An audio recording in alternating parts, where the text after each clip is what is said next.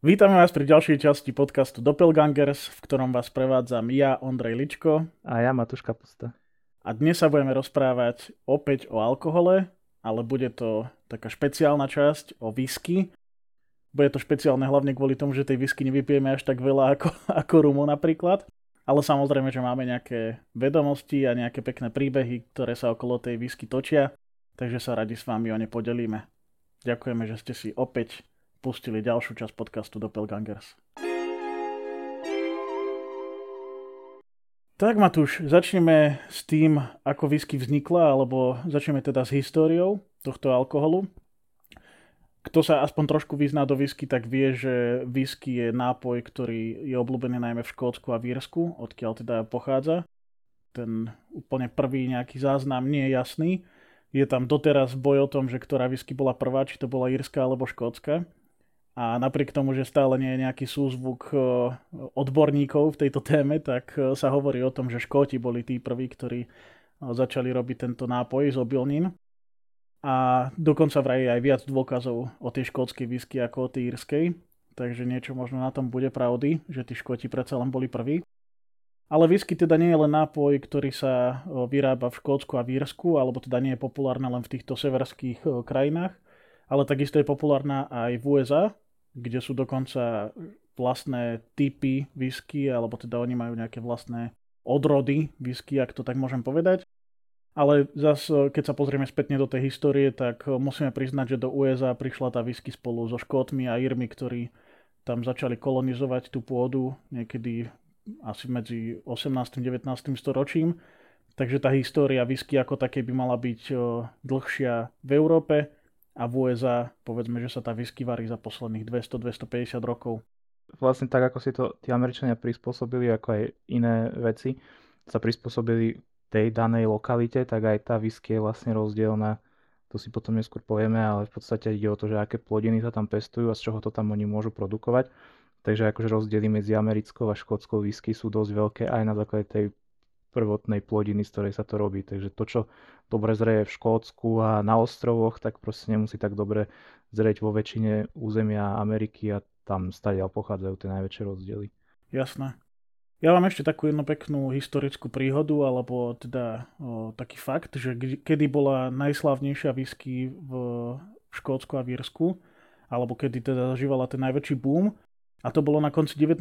storočia, vďaka hmyzu, filoxéne, filoxére, pardon, filoxéra sa volá ten hmyz, ktorá zničila veľkú časť viniča vo Francúzsku a z britských ostrovov tak odstránila najhlavnejšieho konkurenta whisky, čo bolo v tom čase brandy, teda nápoj vyrábaný z vína, alebo teda destilovaný e, z vína, ak, e, ak to hovorím správne, opravom, ak, ak sa milím. Ja z nejakého hroznového produktu, neviem, z či je to presne z, z Proste brandy. Hej, hej. Čiže francúzska záležitosť e, čistá a vtedy na konci 19.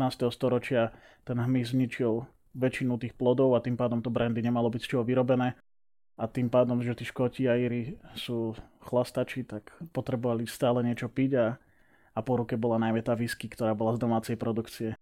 Takže toto je celkom taký fun fact, že vidíš aj jedna invázia hmyzu dokáže zmeniť históriu nejakého nápoja, ktorý dnes poznajú skoro všetci.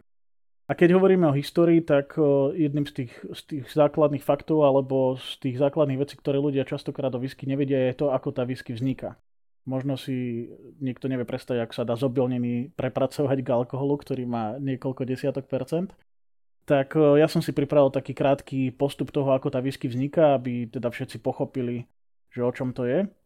Na začiatku je obilnina, ktorá je teda základným prvkom tej whisky, podľa toho, ako si ty hovoril, že či sa nachádzajú tí variči whisky v Škótsku, v Írsku, v Amerike alebo v inej krajine, v Kanade, tak podľa toho sa vyberá tá obilnina, či to je ráž, pšenica a tak ďalej. Tá obilnina sa namočí do vody, Dôležitá je nielen v tomto prípade tá obilnina, ale voda, do ktorej sa to namača. Častokrát počujeme, že whisky je vyrobená z nejakej horskej vody, špeciálnej, čistej, ktorá nikde inde na svete sa nenachádza, takže dávajú si na tom záležať. Následne, ako sa tá obilnina namočí, tak začne klíčenie.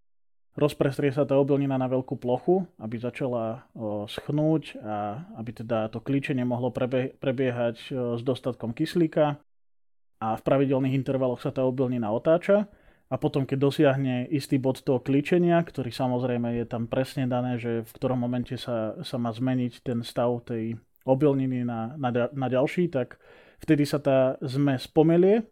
Najprv sa teda usuší, potom sa pomelie na prášok, ten prášok sa dá do teplej vody a v tej teplej vode to začne fermentovať, pretože sa uvoľňujú z tých klíčkov cukry. A fermentácia je úplne bežný proces, ktorý sa využíva aj pri iných typoch alkoholu a následne, keď o, tie kvasinky, pri, alebo teda pridajú do, tej, do toho roztoku kvasinky a keď to sfermentuje takisto do nejakej úrovne, tak potom to začnú destilovať a následne vznikne whisky. V čom je možno whisky trošku odlišná od ostatných alkoholov, že ona sa viackrát destiluje. Sú na to nejaké prísnejšie pravidlá, o tom si tiež budeme hovoriť viac. A celkovo si myslím, že ten proces je trošku náročnejší ako povedzme pri nejakej liehovine alebo pri nejakom destiláte, ktorý sa vyrába z ovocia alebo napríklad aj pri tom rume, hej, ktorý je z cukrového produktu. Možno je to niečo jednoduchšie ustriehnúť si úroveň cukru z cukrovej trstiny a t- tú úroveň tej dozrievania. Ako to, v prípade to je asi taký základný rozdiel, by som povedal, alebo aj to, čo majú proste tie produkty všetky spoločné, že naozaj rum, whisky, gin, koniak, brandy, proste všetko chutí pomerne odlišne, akože mm, dosť veľké rozdiely sú medzi tým a poslepiačky by ste väčšinu tých druhov alkoholu rozoznali. Ale pritom akože ten proces je fakt, že veľmi, veľmi podobný, že naozaj z nejakého produktu, ktorý má v sebe nejaké, uh, nejaké cukry, mm-hmm. sa vlastne fermentáciou tie cukry zmenia na alkohol. A toto proste prebieha uh, vlastne pri každom z tých produktov, väčšina pri tej destilácii, väč, väčšina Uh, väčšina tých produktov sa takto vyrába. Je to taká zaujímavá vec, keď to možno nepoznáte, alebo ste nemáte skúsenosti, že váš detko nepálil doma uh, nič uh, v kotli, tak to možno ste, ste nikdy nevideli, tak v nejakých tých súdoch. Medených. Medených, áno, áno. Inak to tiež taký fun fact, že tie medené nádoby, ktoré sa využívali akože bežne na Slovensku a stále sa využívajú, tak to je akože jedna z tých najvyšších foriem toho pálenia, že tie veľké destilérky oni využívajú rôzne iné metódy, ktoré sú rýchlejšie, efektívnejšie a hlavne sa dá naraz uh, vypáliť, akože, alebo že kontinuálne pridávajú ten zdroj, z ktorého potom vypália nejaký výsledok, tak tie kotly, to sú také tie pot stills, tie medené, tak aj pri rumoch je to proste tá najvyššia forma toho, ako sa je dá... To najvyššia úroveň. Najvyššia úroveň, mm. najvyššie kvality, lebo vždy sa vypáli iba z, jedného, z jednej várky. Mm-hmm. To napríklad platí aj pri tej škótskej whisky, tam sú také tie pravidla pomerne e, dosť prísne. Musí to byť takto spravené. A nehovoriac o tých rôznych kvasinkách a týchto veciach, kde zase sú nejaké historické štandardy a tradície, takže je to, je to naozaj extrémne komplexná vec. Hej, a keď už teda chceme dokončiť celý ten proces výroby tej whisky, tak ona sa vydestiluje a necháva sa zrieť v sudoch Najčastejšie sú to súdy po sherry, po portskom alebo po rume a dokonca máme aj niektoré whisky, ktoré zderujú v súdoch z piva. Mm-hmm. O tom si tiež budeme ešte hovoriť. A keď sa rozprávame o tom zrení v súdoch, tak tam je tiež s tým spojená ešte jedna taká vec, o ktorej teda sme nehovorili v tých predošlých častiach, kedy sme spomínali napríklad rum, ale týka sa to aj rumu a to je anielská daň. Tak povedz nám, čo to je anielská daň, možno niekto nevie. Je to, je to podľa super vec, uh, akože ak, keď som to počul prvýkrát, no áno. Ako je to, to až tak super, ale... Aj, ako sa to vezme, ako je to ten, ten, ten, tá legenda, alebo ako by som to nazval, nejaké mm, porekadlo okolo toho, v podstate e, tá, ten destilát sa z toho súdu počase vyparuje. Je to proste rôznymi fyzikálnymi faktormi spôsobené, ale pri každom tom dubovom súde to platí a bez ohľadu na to, aký je to alkohol, tak sa to proste vyparuje. Je to približne 2 až 5 objemu ročne, čo vôbec nie je málo, keď si zoberiete, že ako dlho niektoré tie alkoholy zrejú. Pri 20-ročnom zrení to môže byť až 40% objemu, čo je fakt veľa. Keď proste dáte 100 litrov do suda a vyberiete odtiaľ 60 po 20 rokoch, tak to vôbec není sranda. A, takže takto nejako to tam prebieha. Volá sa to anielská daň preto, pretože sa hovorí, alebo no, nehovorí, ale akože za to sa to tak volá, že vlastne to je daň pre anielov, ktorí chodia a odpíjajú si ako keby z toho suda a doz, do, doz, dozrievajú, nie, chcú dozrieť. No daj ešte raz. Dozerajú. Dozerajú. Dozerajú na to, aby sa ten, aby, aby ten alkohol dozrieval správne a aby všetko prebehlo tak, ako má. Takže to je také pekné, podľa mňa nejaké akože porekadlo, sa, sa, sa takto hovorí a uvádza sa to rovnako pri rumoch, pri whisky, pri ostatných uh, alkoholoch, destilátoch, ktoré zrejú v sudoch. To je taká zaujímavá. Toto inak som ja napríklad nepočul ešte ten príbeh s tým anielom. Vždy som sa akože mm-hmm. zamýšľal nad tým, že či to je anielské daní kvôli tomu, že sa to vyparuje hore akože mhm. smerom, mm-hmm. že... Nie, tak akože možno, že aj tých príbehov je viac, ja to poznám takto, možno, že existujú nejaké iné formy, ale tak toto mi aj tak dáva zmysel s tým názvom, že anielská daň. Hej, a je to vlastne jeden zo základných dôvodov, prečo tie staršie alkoholy, tie vyzretejšie alkoholy sú aj drahšie. No, Pretože čím dlhšie je ten alkohol v tom súde, tak tým menej ho je. Jasne. fyzicky. Takže... Jednak, jednak je to akože nákladné, keď si zoberiete, že mať teraz niečo 10 rokov odložené a nič s tým nerobiť a potom vám to zarobí nejaké peniaze. Ale jednak aj toto, že proste vy miniete tie suroviny, máte ten súd v tej svojej veľkosti niekde uložený a zrazu je na, do polovice prázdny. Mm. Takže jasné, akože určite to je nákladná vec, ktorá, ktorá niečo stojí. Tak to je anielská daň. Tá sa týka teda nielen whisky, ale aj rumov a kadejakých iných alkoholov, ktoré dozrievajú v drevených súdoch. To je asi podstatné povedať, lebo že v inom súde asi to nedozrie, tam ide práve o ten proces tej výmeny látok medzi drevom a, a tým alkoholom. No jasne, samozrejme. V nejakom kovovom alebo sklenenom Nie. alebo v nejakom inom... Čo, čo, čo sa týka takýchto destilátov, tak tam potom neprebieha žiadne zrenie prakticky. A tým, že sa to vyparuje, ak by bol ten súd povedzme otvorený nejaký, ja neviem, kovový, tak tam nejaká forma zrenia prebieha, oxiduje to proste s tým kyslíkom a tak. Takže vyparuje sa to, čiže mení sa tá konzistencia, ale ide tam o tú, presne o, o tú výmenu látok medzi tým drevom a to sme spomínali pri rumoch, že rumy zrejú rýchlejšie napríklad kvôli o, poveternostným podmienkam v tom Karibiku a tam, kde sa vyrábajú, ale tiež tam platí, že napríklad tá anielská daň je väčšia.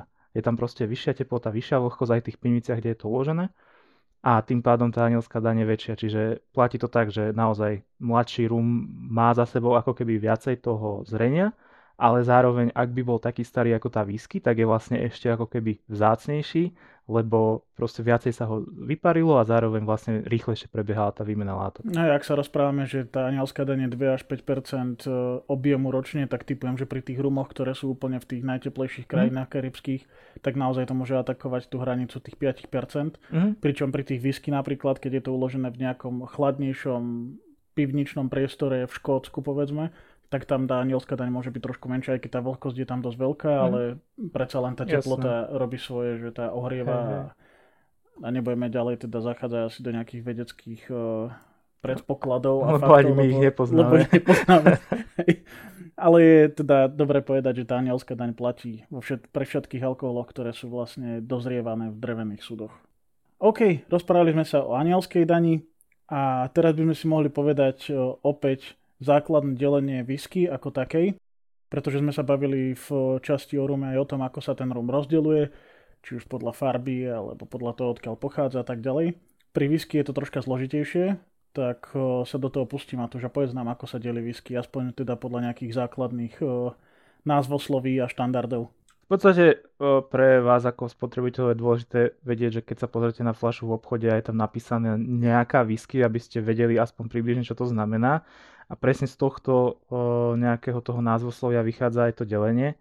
A je tu nejaký typ, ktorý môže sa volať, že škótska whisky alebo scotch whisky bude napísané na etikete, čo teda znamená, že je zo Škótska prekvapivo. Wow. Hej, hej, je to neuveriteľné. Ale aj tuto vlastne je vidieť, akú dôležitú rolu hrá to Škótsko v, v tej histórii a v tej kultúre okolo whisky, kde samostatný typ whisky je, že je Škótska pri rumoch to tak neexistuje, že toto je proste... Karibský rum. Hej, hej, že toto je barbadoský rum a teraz iba to, podľa toho budete hneď vedieť. Proste není to také silné, ako je to v prípade toho Škótska. Ale čo sa týka nejakých špecifikácií, tak škótska whisky je tradične zo sladu alebo obilia. Je tu naozaj pomerne veľa tých pravidiel, musí zrieť aspoň e, 3 roky a na etikete musíte mať napísané číslo, ktoré znamená dobu zretia najmladšej zložky tejto whisky. Rozprávali sme sa o tých rumoch, že tam tiež je uvádzané na tých flaškách kadejaké číslo, Áno. či už to je počet očenášov, ktorí sa pomodli večer master uh, blender. miešač, blender, áno, áno. alebo či to je naozaj nejaký vek, tak pri tých e, whisky je to oveľa prísnejšie a naozaj sa tam uvádza vek najmladšej zložky, áno, ktorá presne, je v tej flaške. Presne tak. Takže tuto je to oveľa transparentnejšie a naozaj tá kultúra tu hrá veľkú rolu a Škótsko teda tiež. Ako si hovoril, druhý uh, obrovský výrobca whisky je Írsko a tým pádom existuje aj pojem írska whisky. A tá sa vyrába iba zo sladu a takisto zreje aspoň 3 roky. A tých pravidiel je tu trošku menej a pod pojmom írska whisky môže byť aj whisky, ktorá nie je označená nejakým číslom alebo teda dobou zrenia. Ono to akože môže byť aj pri tej škótskej, ale platí to, že ak tam to číslo je, tak potom platia tie pravidlá, o ktorých sme hovorili. Mm-hmm.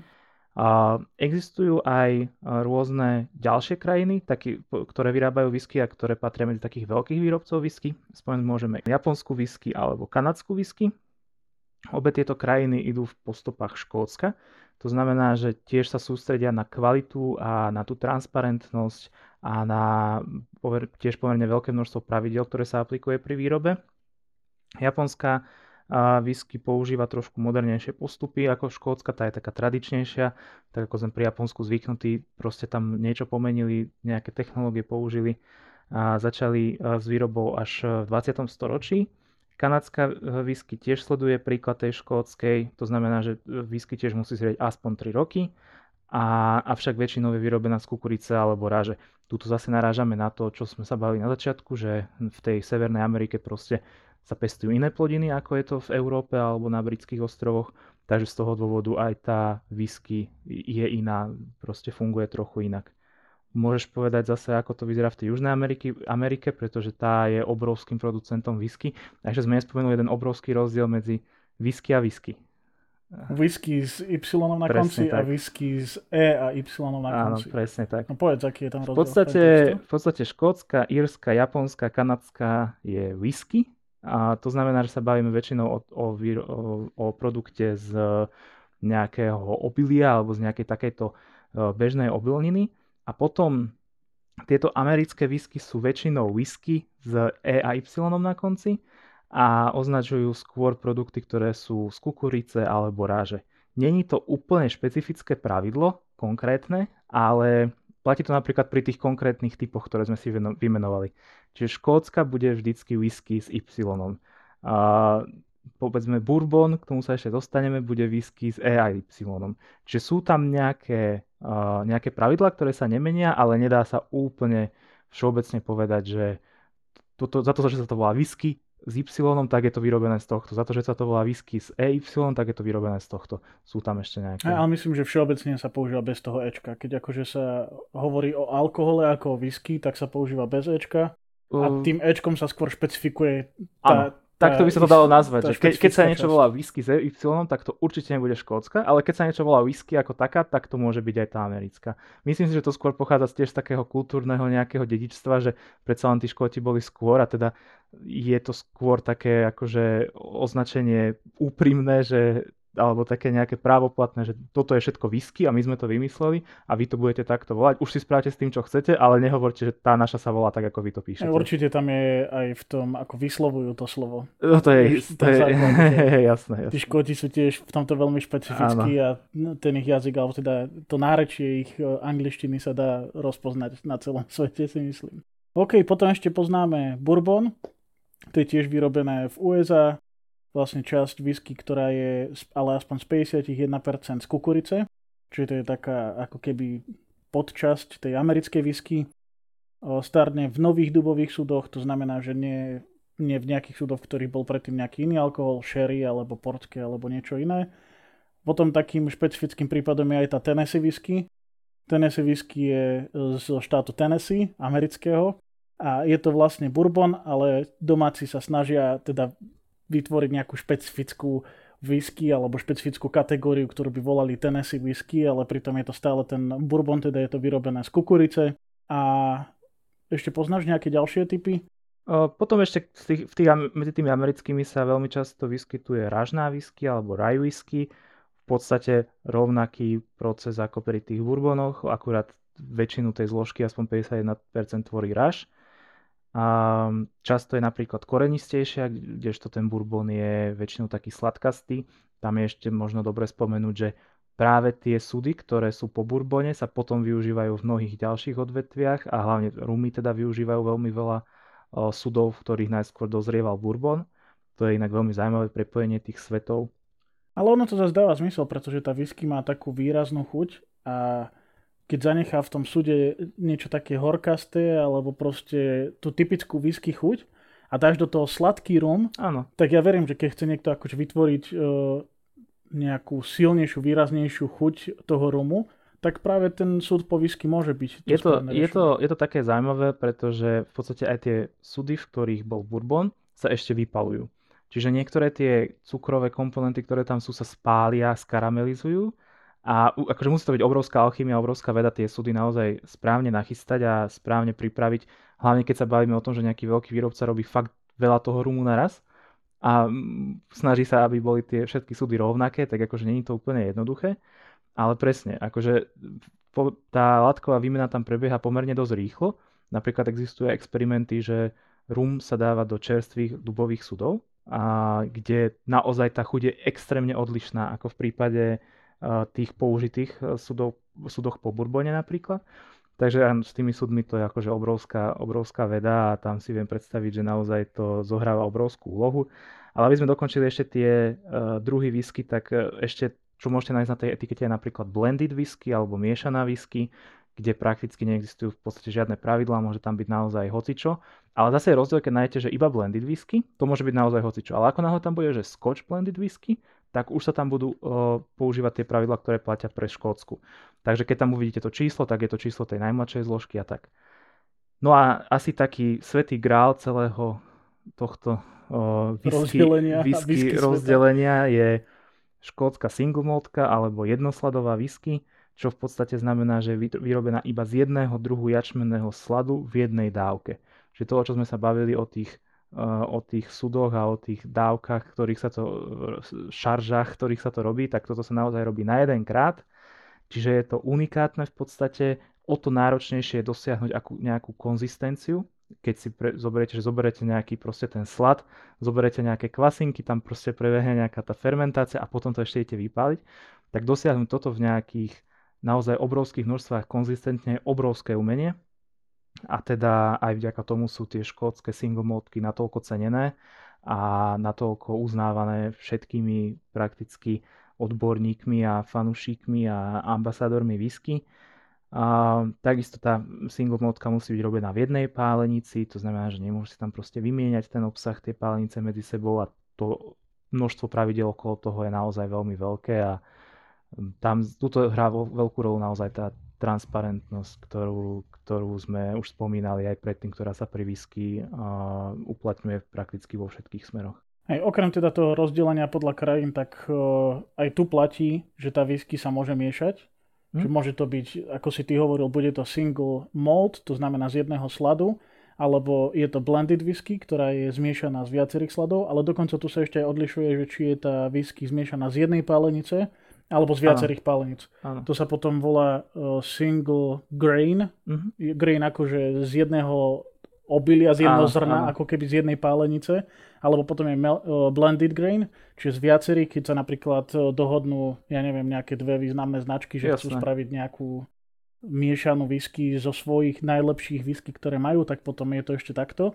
A dokonca ja som našiel, že ešte existuje označenie single cask malt. To je, že doslova, Jasne. že z jedného sudu konkrétneho tá whisky. Áno, to sa, to sa robí bežne, to sú potom také, tam už tá konzistencia nie je možné ju proste dosiahnuť, lebo na každej tej etikete budete mať napísané číslo súdu, z ktorého Áno. sa akože ten, ten nápoj pochádza. A tu by som ešte povedal, že je veľmi podľa mňa zaujímavé to, tuto vidieť veľmi tie rozdiely medzi whisky a rumom konkrétne, že tu existuje napríklad pomenovanie pre single grain, single malt, single cask a pri tých rumoch Akože to, oni to majú úplne v paži. Akože tam, tam, tam to oni neriešia. Akože úplne bežné. Bavili sme sa niekedy o rume Equiano, ktorý proste je z troch rôznych častí sveta, dozrieva v rôznych častiach, potom dozrievanie končí niekde inde. Čiže tam si s tým akože nikto ťažkú hlavu nerobí a proste snaží sa vytvoriť čo najlepší, najchutnejší nápoj, alebo teda taký, aký sa pokúšajú práve vytvoriť. Takže naozaj je tu vidno ten obrovský rozdiel, že a na čo všetko kladú dôraz v tom Škótsku, v tom Mírsku a v tomto svete whisky a proste čo majú úplne uprdele tí výrobcovia rumov. Je to také zaujímavé vidieť tam ten kontrast. OK, o, prešli sme si teda tými základnými označeniami whisky, povedali sme si niečo o histórii, o tom, ako sa tá whisky vyrába. Teraz si môžeme povedať niečo, v čom je tá whisky odlišná od, od iných alkoholov, napríklad aj od toho rumu. Samozrejme, že nás teraz vysmejete, že tu ideme porovnať whisky a rum, že každý vie predsa, aký je v nich rozdiel. Ale teda možno keď niekto je fanúšik rumu a vraví si, že možno by vyskúšal nejakú dobrú whisky, tak čo od toho môže očakávať? Že aká je tam tá zmena tej chute, alebo konzistencie, alebo ceny napríklad? Tak e, ja si myslím osobne, že tá chuť je väčšinou taká, povedzme, že ostrejšia, nazvime to. Uh, predsa len, keď sa niečo vyrába z cukrovej trstiny a niečo sa vyrába z nejakého obilia, uh, tak tam nemôžno asi čakať toľko veľa takej tej lahodnosti, takej tej jemnosti.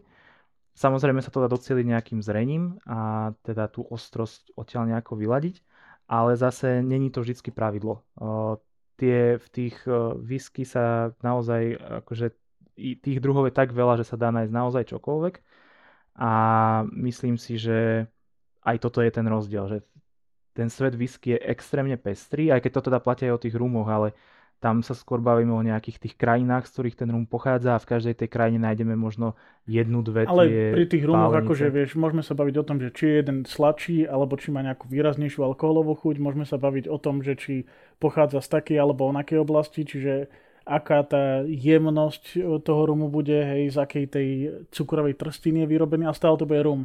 No, že, že tam je tá, nechcem povedať, že konzistencia chutí, ale tam je proste jedna, jedna tá škála, hej, že od A po Z a vieš, že určite. to nájdeš. A hlavne, a hlavne, akože určite aj s tým rumom sa dajú robiť nejaké experimenty, ale myslím si, že je to tam také trošku viac konsolidované, že toto je rum, ako si ho ľudia predstavujú a takýto rum proste nájdete vo väčšine fliaž. Akože Existujú tam extrémne rozdiely, ale určite nie tak ako pri whisky. Áno, ale napríklad keď si zoberieš írsku a škótsku whisky, Jasne. tak tam je, že Hej. ten rozdiel je už len pri týchto dvoch Áno. oveľa väčší ako pri akomkoľvek rum, by som a povedal. A stačí, stačí ísť napríklad iba do toho Škótska, pre tých z vás, ktorí sa o to zaujímajú alebo by ste sa chceli zaujímať, tak určite veľmi rýchlo zistíte, že samotné Škótsko sa rozdeľuje na niekoľko oblastí mm-hmm. a každá z tých oblastí je v niečom špecifická. A tie rozdiely sú tak brutálne, že keď si zoberiete whisky z jednej oblasti, e, z, povedzme zo severnej časti Škótska, tak chutí úplne inak ako z južnej časti Škótska. Je to dané jednak poveternostnými podmienkami, ale jednak aj takou históriou a tradíciou, že proste toto je južanská whisky, tak ju budeme robiť takýmto štýlom a bude chodiť približne takto. Takže naozaj tých rozdielov je tam extrémne veľa a toto je asi aj medzi teda rumom a whisky možno najväčší rozdiel, že keď vidíte nejaký zlatý mok a na flaši je napísané whisky alebo whisky s Ečkom alebo bez toho, tak ak neviete, tak po, možno si aj neviete typnúť, ako to bude chutiť, lebo naozaj tie rozdiely sú tam uh, extrémne. A keď teda sa rozprávame o tom, že aký je rozdiel medzi írskou a škótskou whisky, tak najmä v tých škótskych sú také tie rašelinové chute, dymové chute, lebo oni práve že pracujú s tým dymom, že ona mm. sa vlastne filtruje škótska whisky cez uhlie, ak sa nemýlim. Mm, alebo, môže byť, ako ktorá. Hej, niektorá teda, alebo nejaká taká typická škótska chuť je s tým uhlím alebo s takouto dymovosťou v sebe ja neviem, Artback a tieto všetky značky, čo sú také sú veľmi typické. výrazné chute. A tá írska, to je skôr akože taká jemnejšia chuť, alebo by som viac povedal, že cítiš tam aj tú, tú obilninu. Presne, to, presne toto som mal na mysli, keď si išiel hovoriť, ako chutí írska whisky naozaj. Normálne tam cítiť proste nejakú tú ako cerálnu časť, alebo neviem, ako by som to nazval. Nie vždy úplne, že sladkú, ako povedal by som, že vo všeobecnosti sú trošku sladšie tie írske whisky, ale sladké v takom zmysle, že nie, že teraz je to sladký nápoj, proste, že zacítim tam, zacítim tam trošku sladkosti alebo nie, asi yes. až v takejto úrovni. Ale presne ako si spomínal napríklad ten Artback, tak to je uh, z ostrova Isla. A je to akože úplne fenomenálny svetoznámy ostrov, na ktorom je niekoľko uh, škótskych destiler, destilerok a všetky majú takýto fakt tradičný nádych, rašelinový, dymový, je to extrémne odlišné aj od, od iných škótskych whisky. Čiže aj tu to vidíte, že sa bavíme iba o škótskych whisky, iba o jednom ostrove a aj tak sú tam brutálne rozdiely oproti tým ostatným. Nehovoriac, že sú rozdiely oproti, medzi tými samotnými uh, whisky, ktoré sú z toho jedného ostrova. Takže tá rozmanitosť je tam naozaj, naozaj brutálna. A keby sme tak chceli zovšeobecniť a chceli by sme niekomu odporučiť, ako začať whisky, tak ja by som rozhodne odporúčal začať s tou írskou, nie so škótskou. Lebo ja, ja, ja možno skôr ešte, že s americkou. Alebo no. s americkou ešte dokonca, hej, to sú také úplne tie najlahodnejšie by som mm. povedal v rámci najjednoduchšie, tých najjednoduchšie. Ale teda keď už chcem si vybrať medzi Írskou a Škótskou, tak tá Škótska fakt je akože pre veľkých fajnšmekrov alebo pre naozaj ľudí, ktorí majú radi veľmi výraznú dymovú rašelinovú chuť. Mne napríklad nechutia tie škótske mm. whisky až tak. Niekedy akože príde čas, kedy si poviem, že teraz by som si dal presne tú škótsku whisky, ale fakt, že jeden pohárik a viac nepotrebujem, lebo to je, je to veľmi náročné pre mňa piť je, škótsku je to whisky. tak. Nie to, toto už, akože tie škótske sú, neviem, neviem ako to nazvať tak pekne, aby sme nevyzneli ako alkoholici, že pre skúsených vyznávačov takýchto Aj. lahodných nápojov.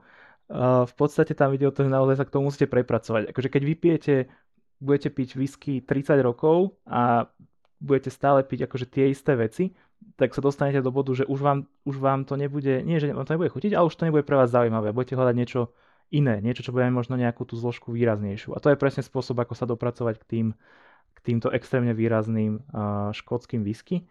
A spomenul si Artback, to je úplne brutálny príklad toho, že ako môže byť škótska extrémna a naozaj, uh, keď budete niekedy v nejakej reštaurácii a budete mať na to chuť, tak to ochutnajte. Neodporúčam to ochutnať po inom alkohole alebo pri, po väčšom množstve iného ja alkoholu. Napríklad uh, pred jedlom to neodporúčam. Nie, určite po jedle, hej, jasné, to je akože fakt, že... je to jedna žalúdok akože je, je, to, je to sila, ale stojí to za to, akože za tú skúsenosť, podľa mňa určite áno.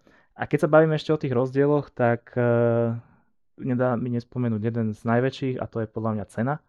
A myslím si, že ak sa bavíme o nejakej štandardnej štandardnej škótskej whisky, povedzme 10 ročnej, to je taký štandardný vek pre nejakú tú lacnejšiu, tak proste 10 ročný rum sa dá zohnať za o polovicu nižšiu cenu. Mm. A je tam fakt akože veľký, veľký rozdiel v tomto, že či dostanete proste 7 vecku za 20 alebo za 40 eur a no, teda že aj v ďalších tých cenových kategóriách sú tie rozdiely dosť veľké. Takže ale zase tá whisky sa nedá vypiť na množstvo. To, akože nikto ma nepresvedčí, že dokáže nie, to vypiť hlúposť, sedmičku proste silnej whisky. To neverím nie, tomu. Nie, akože nie, sú určite takí psychopati, čo to zvládnu.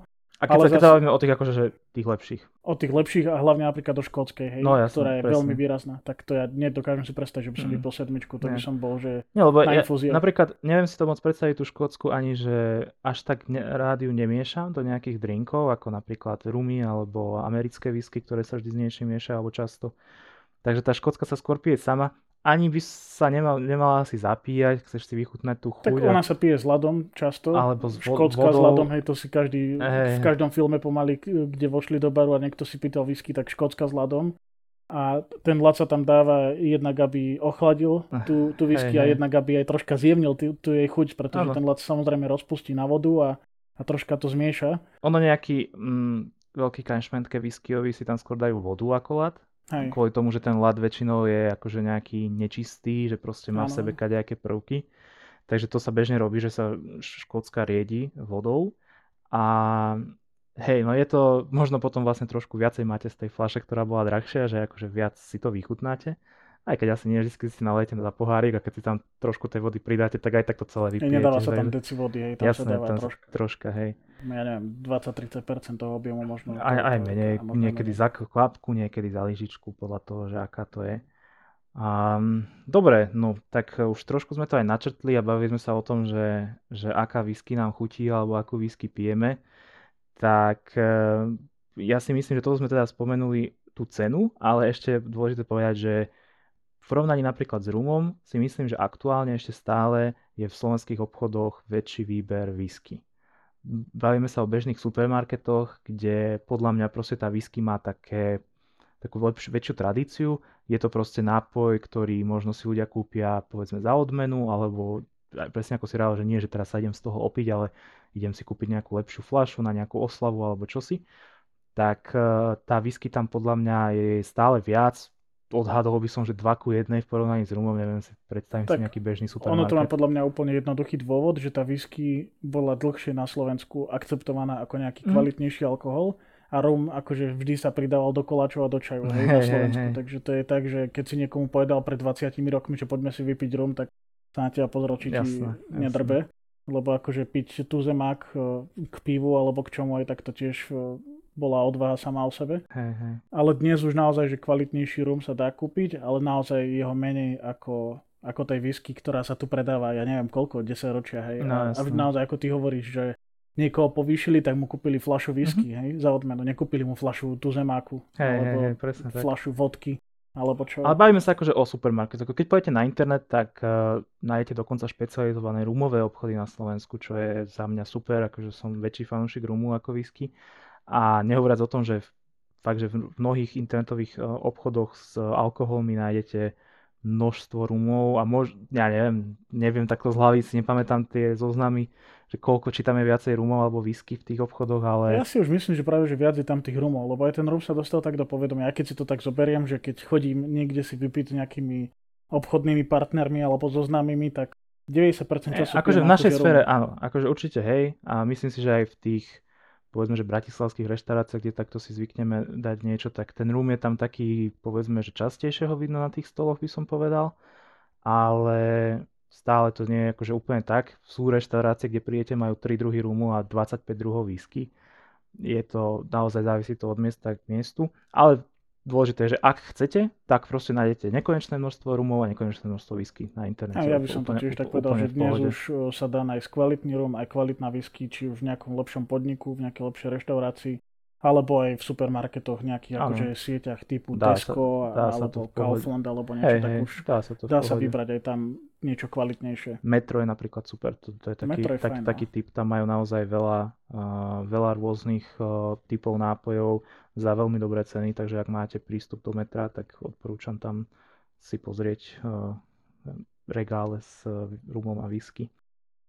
OK, a keď sa ideme teda rozprávať o tom, že aké konkrétne whisky ty máš rád, alebo aké pijavaš, tak nám prezrať, čo si ty fanúšik škótskej, írskej, americkej? Uh, ja, ja to asi neviem úplne zhodnotiť, ja som nie až taký veľký fanúšik whisky vo všeobecnosti.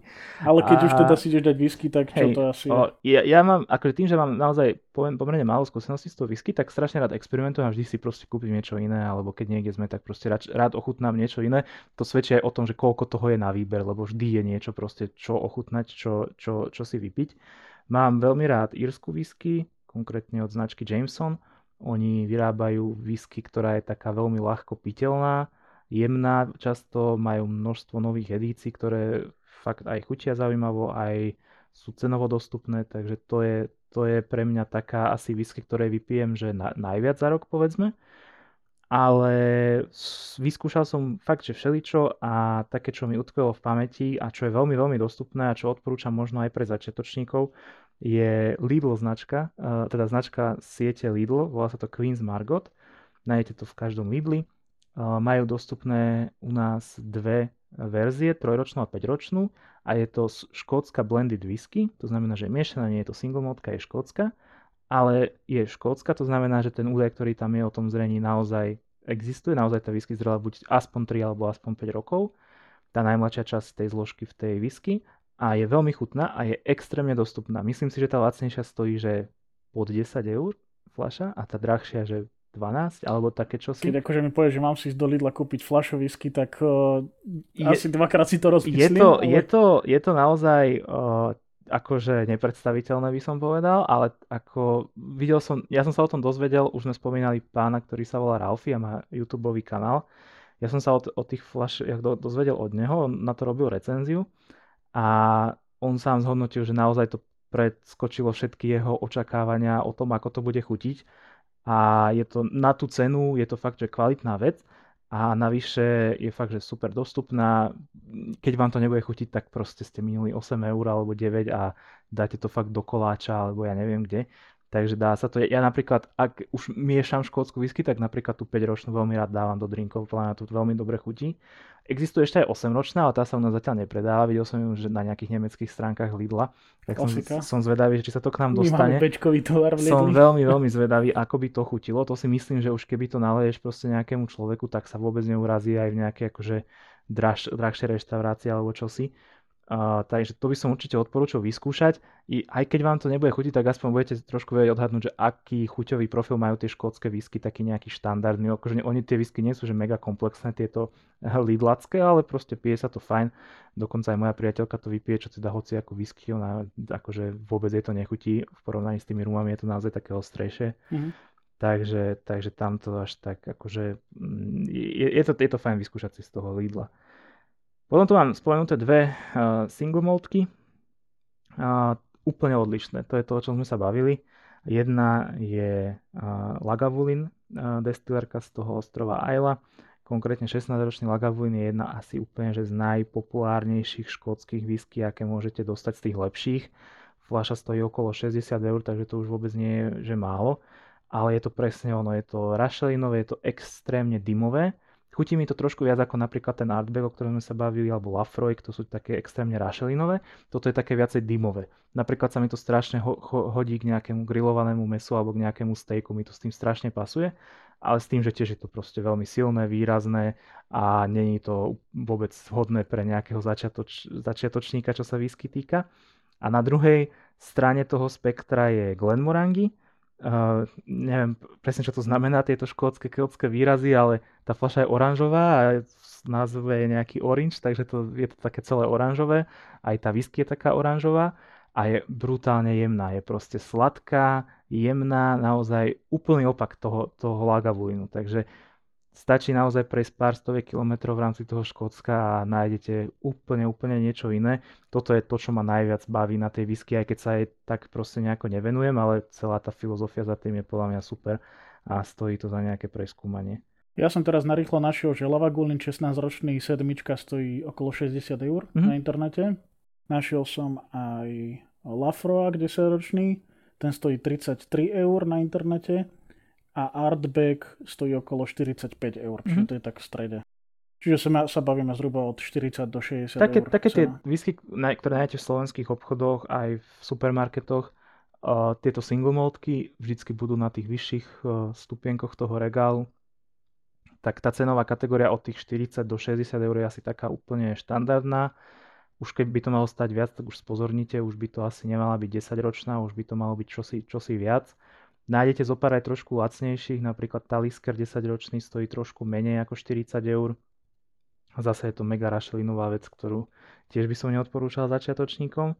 A ešte to mám spomenúť tú jednu, ktorú spomínam len za to, že mám doma flašu, tak to viem trošku akože zhodnotiť. Je to japonská whisky Nika From the Barrel, to je taká úplne ich základná vec tiež je to myslím, že 10 ročná, ale je veľmi silná, má okolo 50% alkoholu, čiže je to tiež tá sila, ktorá vlastne, nie je to nejako riedené, je to tá úroveň alkoholu, ktorá bola v tom sude a tiež je to akože pomerne silná vec, ktorú tiež bežným nepičom whisky úplne neodporúčam, iba pre ten zážitok, ale pre nejaký pôžitok skôr asi nie. No mám tú fľašu dosť dlho a mám z nej ešte asi 3 štvrtiny, lebo to moc často nepijem. To musím byť, ja neviem, že zamrznutý alebo niečo, aby som si to išiel dať. To je fakt, že brutálna vec. Tak uh, môžem aj ja povedať nejaké typy. No daj. Uh, zo škótskych, uh, ja mám tak v pamäti, že som v Lokuse pil Dalmorku, uh-huh. alebo neviem, či to bolo v Lokuse, ale teda mám uh-huh. v mhm. hlave, že som pil Dalmorku. To je 12-ročná whisky, ktorá stojí na internete okolo 45 eur. To je škótska. Z írskych mám ja akože jasného favorita, to je Jameson Crested. To je taká receptúra, ktorá myslím sa už 200 rokov alebo 250 rokov používa v tom Jamesone a mnohí ju pokladajú za, za nejaký taký niečo svetý král, ale takú úplne tú prapôvodnú jednoduchú receptúru whisky, ktorú Jameson niekedy robil a mne veľmi chutí najmä tým, že je jemná a dokážem akože ju popíjať aj dlhšie bez toho, aby som proste musel zapiť si ju niečím, alebo proste má pre mňa lahodnú chuť. A z amerických, alebo teda z týchto krajín za oceánom, tak ja akože nepohrdnem ani tými vyššími sériami Jacka Danielsa. Tam je myslím, že nejaký Single Barrel a Gentleman Jack. Mm-hmm. Gentleman Jack je okolo 25 eur flaška, Single Barrel je okolo 45 eur, to je už ako z názvu vyplýva troška špecifickejšia vec, ale toto je tiež taká možno moja voľba, keď prídem do nejakého baru, a nemajú dobrý výber rumu, tak radšej si dám akože takúto nejakú mm. overenú verziu napríklad toho Jacka, hej, Gentleman's Jack, alebo si dám kľudne, keď majú nejakého Jamesona, buď Crested, alebo nejakú inú z tých verzií, ale pokojne akože aj ten základný Jameson. Ja, ja som zastanca toho, že dobrý alkohol nemusí stať mm-hmm. 50 eur, že niekedy proste aj ten základný Jameson je naozaj dobrá voľba, keď som, ja neviem, na svadbe niekoho, mm-hmm. alebo na nejakej oslave a majú na výber akože jednu whisky, žiadny rum a biely alkohol, tak proste vždy bude to moja voľba tá whisky. Hej. Mm.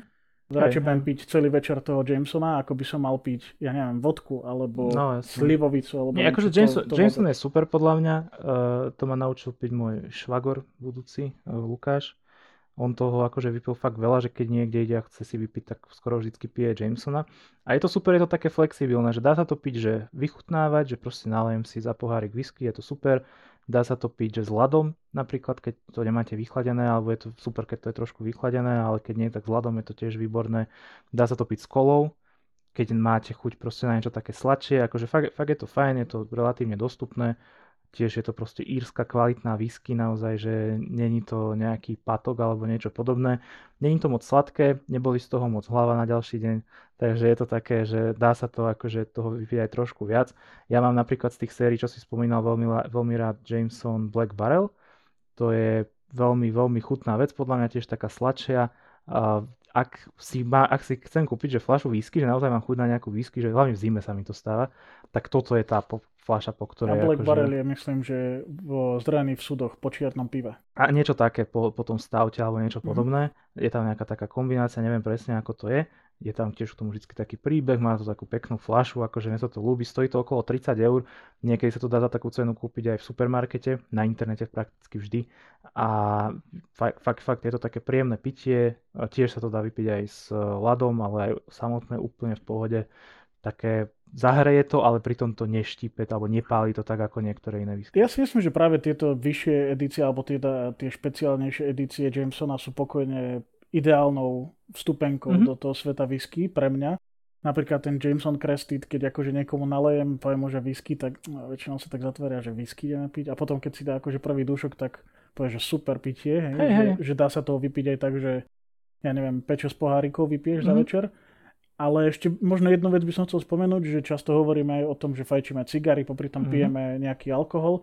Tak u mňa napríklad tá cigara z whisky nie je až tak dobrá kombinácia, pretože cigary vo mne zanechávajú akože takú korenis, alebo mm-hmm. teda väčšinou mám nejakú korenistejšiu chuť na jazyku, alebo mám tie chuťové bunky podráždené tou cigarou mm-hmm. kvázi. A keď si dám veľmi výrazno whisky, tak uh, nerobí mi to dobre. Že jednak mi prestane chutiť tá cigara a jednak teda mám pachuť ešte potom v ústach, lebo mám tu dymovosť z tej cigary.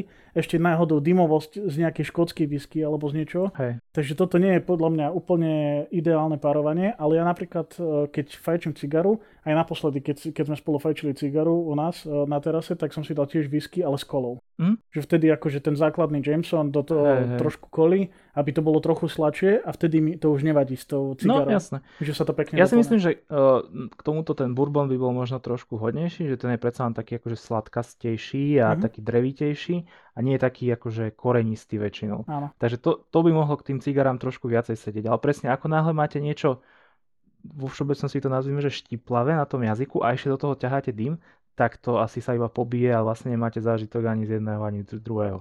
Takže tiež whisky pre mňa vôbec nie je prvá voľba, keď akože si chcem dať niečo k cigare. A ten rum je tiež nie každý vhodný, by som povedal. Také tie výraznejšie tiež sa toto isté môže stať, tento efekt. Ale také proste jemnejšie nápoje, alebo či už nejako zriedené s tým ľadom, alebo napríklad whisky s ľadom a s to by som si ešte vedel predstaviť. Ja si viem predstaviť, že cigarilos nejakú akože no, ochutenou melasou, nejakou hey, hey, hey. čokoládovú cigarilos, že idem do baru a nechcem mm-hmm. fajčiť cigaru, mm-hmm. ale majú cigarilos, tak si dám čokoládovú cigarilos a k tomu si dám tú whisky, že presne tie kontrastné chute, aby sa to doplňalo v tých opačných škálach, áno, aby som áno, nemal, áno. že korenistú cigaru a korenistý alkohol, áno, lebo áno. potom akože musím si to buď zapíjať medzi tým niečím sladkým, alebo niečím proste, čo mi to prebije, alebo nebudem mať z toho dobrý zážitok no, a to určite nikto nechce. Samozrejme, že sú možno ľudia, ktorí vyslovene vyhľadávajú tú dymovú no, chuť, rašelinovú. Každý má rád niečo iné, Takže, to sa určite taký nájde. Taký kľudne, hej, môžu si dať aj artbag a k tomu výraznú cigaru a povedia si, že super zážitok. Ja si neviem predstaviť, ako by mi smrdilo v hube potom na druhý deň po artbagu s cigarou dokopy. Keď, keď nastane čas, že si dáš art, artbag a cigaru, tak je ti to jednou na druhý deň aj tak už si musel toľko predtým toho vypiť, že už to je úplne jedno vlastne. Hej. Kým si sa dostal do toho, no, jasne, že si dáš hardback s cigarou, tak, musíš... tak už som byl, musel byť hej, hej, hej. Opitý. To už musí byť posledná voľba toho večera. Potom už len spať. Taký klinec do rakvy posledný. Tak, tak, tak, presne. No dobre. Tak myslím si, že sme povedali všetko podstatné. K téme whisky sa môžeme vrátiť niekedy v budúcnosti. Ja napríklad by som sa veľmi rád porozprával o tom, aké sú rozdiely medzi tými jednotlivými časťami Škótska, mm-hmm. Írska, Ameriky a tak ďalej. Takže toto je podľa mňa veľmi pekná téma sama o sebe. Musíme si o tom niečo naštudovať. A hlavne vypiť. Tiež, a hlavne vypiť, no. Dovtedy. Takže akože nebudeme rozprávať, že sme teraz nejakí špecialisti na, na škótsku whisky, ale možno to bude vhodná téma, keď si zavoláme nejakého hostia, Hej. ktorý o tom bude vedieť no, viac. Jasne. Takže... Viem, že toto je inak ďalšia vec, že na Slovensku určite je viacej ľudí, ktorí sa venujú tej whisky ako tomu rumu. Mm-hmm. Akože na takej úrovni, že naozaj sú nejakí odborníci, robia sa nejaké tie tastingy a takéto veci. Jasne. Už sa robia aj rumové, ale predsa len keď nejakí barmani alebo proste ľudia, ktorí majú fakt, že bohaté skúsenosti, tak skôr majú, inklinujú k tej whisky. Tak podľa mňa oni vyrastali na tej whisky. Vieš, že v časoch, kedy sa dobrí barmani učili pred 20 rokmi, tak ten hey, rok nebol hey, až hey. tak populárny. Hej. Možno bolo pár rumov, ktoré sa miešali do nejakých drinkov, alebo ano. sa, nedaj Bože, pili samé. Ale tie whisky sa už vtedy, hej, no, robili no, aj drinky z nich, aj, aj teda učili sa nejaké základné veci o whisky, takže Myslím, že keď náhodou niekde budete chcieť poradiť, tak je veľká šanca, že vám poradia kvalitnejšiu whisky mm-hmm. ako, ako dobrý rum. Že tým rumom si tí starší barmani napríklad, alebo tí takí, ja neviem, ako by som to povedal, v bečkovej reštaurácii, hej, že prídem a náhodou majú lepší výber alkoholu, tak podľa mňa ten barman bude vedieť viac odporučiť tú whisky ako nejaký rum, lebo tam bude mať, ja neviem, kapitána Morgana a povie ti, že dajte si kapitána Morgana, to hey, je dobrý rum. Hey, hey, a to sa vtedy postavím a odídem. Áno, no. To si dám radšej naozaj toho Jamesona, ktorý je stavka na istotu. Tak, tak. Dobre, tak opäť vám ďakujeme, že ste to dopočúvali až sem. Veríme, že ste sa aj vy naučili niečo nové o whisky, alebo ste počuli minimálne nejaké zaujímavosti, ktoré stáli za to, aby ste dopočúvali tento podcast do konca a budeme sa na vás tešiť pri ďalšej časti nášho podcastu opäť o týždeň. Majte sa pekne. Ďakujeme a čaute.